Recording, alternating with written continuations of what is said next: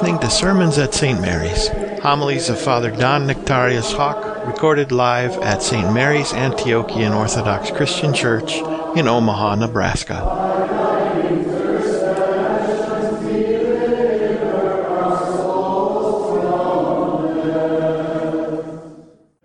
From the Holy Gospel according to St. Matthew. Glory to thee, O Lord. Glory to thee. Let us attend. At that time, Jesus came from Galilee to the Jordan to John to be baptized by him. John would have prevented him, saying, I need to be baptized by you, and do you come to me? But Jesus answered him, Let it be so now, for thus it is fitting for us to fulfill all righteousness. Then he consented. And when Jesus was baptized, he went up immediately from the water. And behold, the heavens were opened, and he saw the Spirit of God descending like a dove, and alighting on him. And lo, a voice from heaven saying, This is my beloved Son, with whom I am well pleased. Glory to thee, O Lord. Glory to thee. In the name of the Father, and of the Son, and of the Holy Spirit, one God. Amen. Christ is in our midst. Good morning.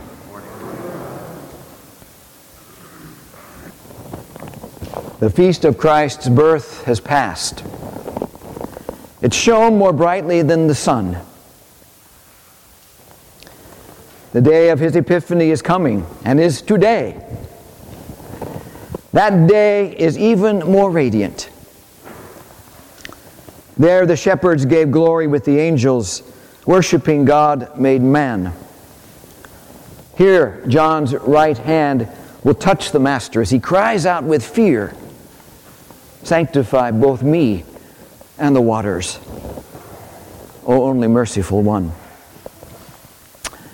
Beloved, today we come to a great and wonderful feast.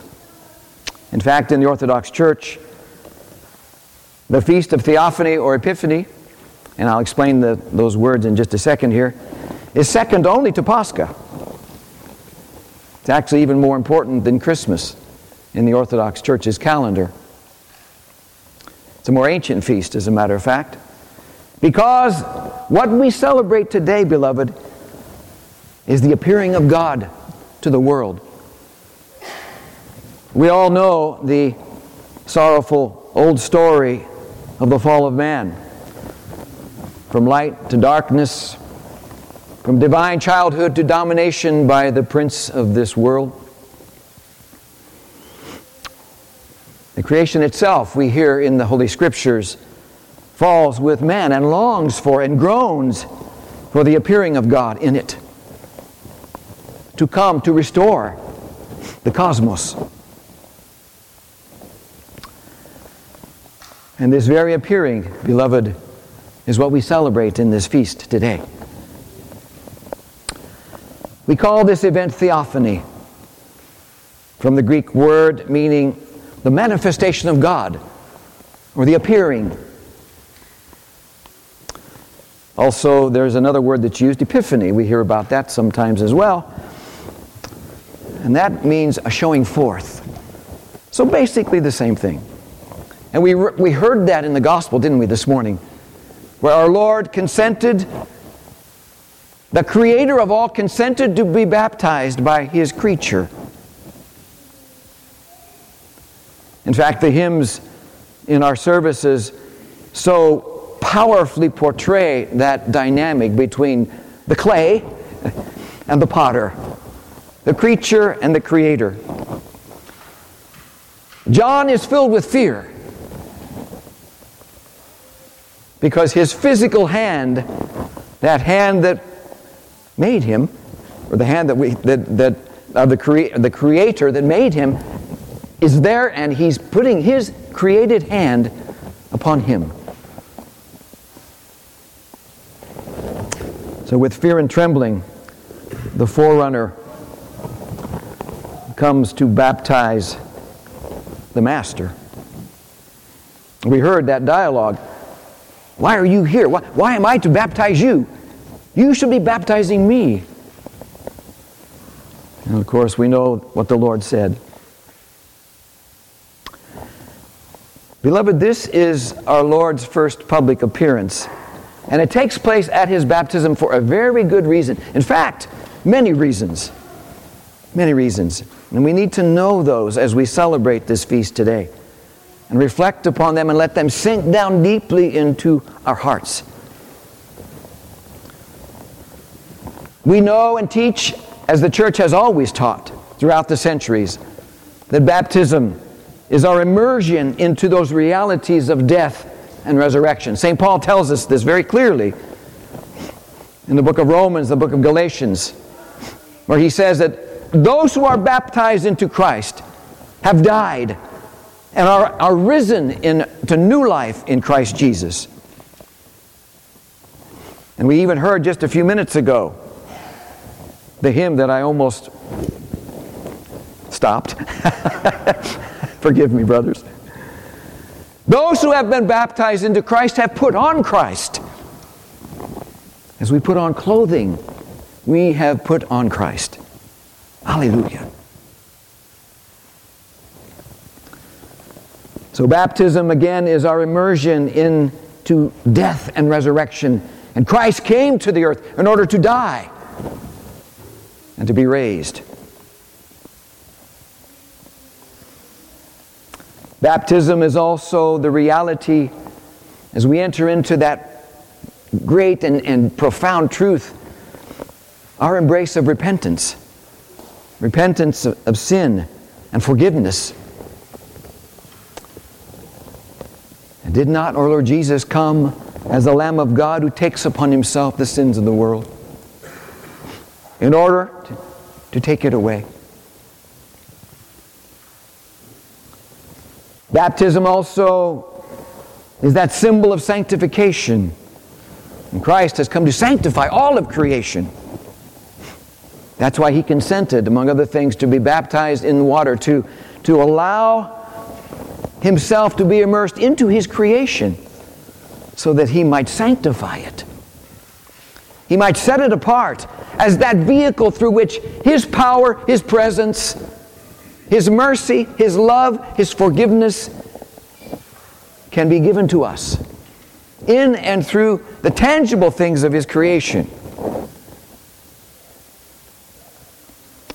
We believe that, beloved, and the Church has always taught that. In fact, that's the foundational reality of the Incarnation, that great feast of the Nativity that we just celebrated. God willingly taking upon himself his creation, becoming a part of his creation, becoming one of us.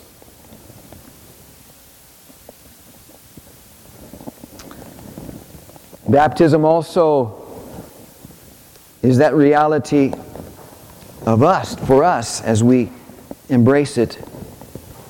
Radical renewal, healing, transformation. When one is baptized, the old is over. And the new has come. In fact, St. Paul tells us that, doesn't he? In Corinthians, when we are baptized into Christ, we become a new creation. The old has passed away. The new has come. And Christ appeared on earth, manifesting himself.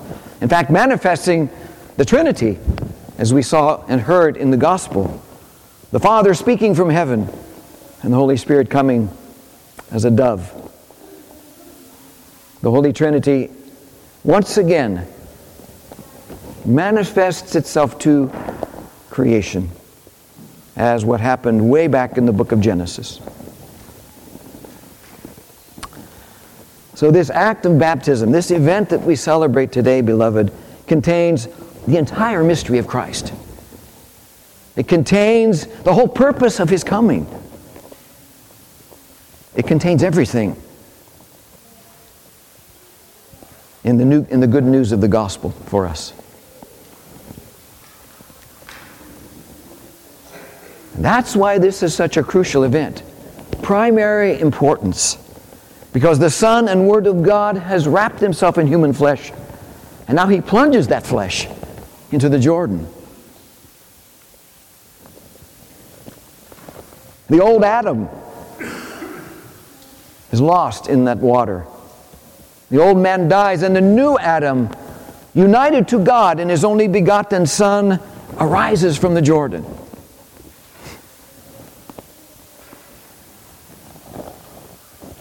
And in that event, beloved, you and I can participate in it. It's not just an event that we think about, reflect on, and say, oh, what a wonderful and glorious thing that happened to Jesus and to John and to the water. No, it has eternal ramifications for us who are his people.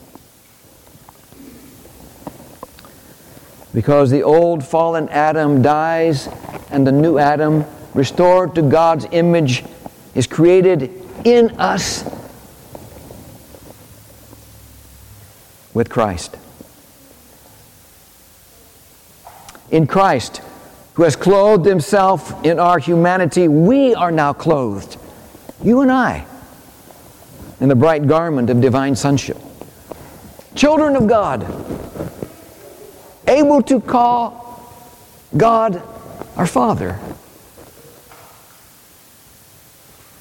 All because of this event today. Able to call God Abba, which is an intimate term which we translate in English, Daddy. You and I have the opportunity, beloved, to have that intimate communion and union with God, because God himself came into our reality and sanctified it all. Because the Word of God appears among us in the flesh, the Father offers us new life. We're recreated. The Holy Spirit overshadows us, hovers over us, dwells within us to bring us into this new creation, into this new life, into this new reality, to bring it to fruition.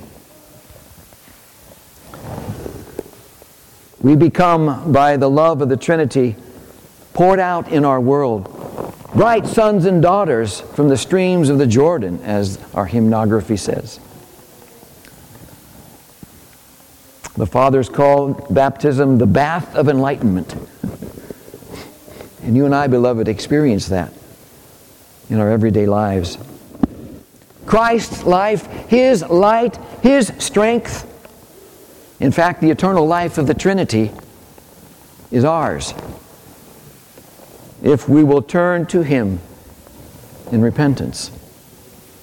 And that is so intrinsically linked to this event, beloved. Because after our Lord even came back from his temptation in the wilderness, after he was baptized, what was his first sermon? Repent, for the kingdom of heaven is at hand. So repentance is forever and eternally linked to this event. Not only this event that happened 2,000 plus years ago, but our lives every single day, every moment of every day. And if we look toward him who comes to us and see who he is, beloved, the eternal Word of the Father, and see what's happening to us, what has happened and what is happening and continues to happen in our lives. We are no longer slaves to sin. We are no longer slaves to the evil one. In fact, in Christ we can say, "Depart from me, be gone," as Jesus did in the wilderness. And the devil has to flee because we belong to Christ. We belong to him by virtue of our baptisms. We can trust in our Father. We can live by his word and not bread alone. We can be satisfied with the glorious life that he shares with us.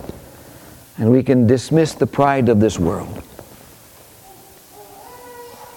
All the temptations that our Lord endured in the wilderness We endure, but we, like He, can be victorious as we have been brought into union with Him, purified, illumined, deified, sanctified. I can't stress it enough, beloved, and we have to always come back to this, especially when we are in the throes of the battle, the spiritual battle with the evil one. We are new creatures, created by the Trinity to live His life of love in this world. And we can do it by the power of the Holy Spirit because of what our Lord and Master has done in this event. May it be the thing that always is in front of our eyes, our minds, our hearts, as we go through our daily lives, so that we may give Him glory, praise, and honor, together with His Father and His Holy Spirit, always, now, and ever, into ages of ages. Amen.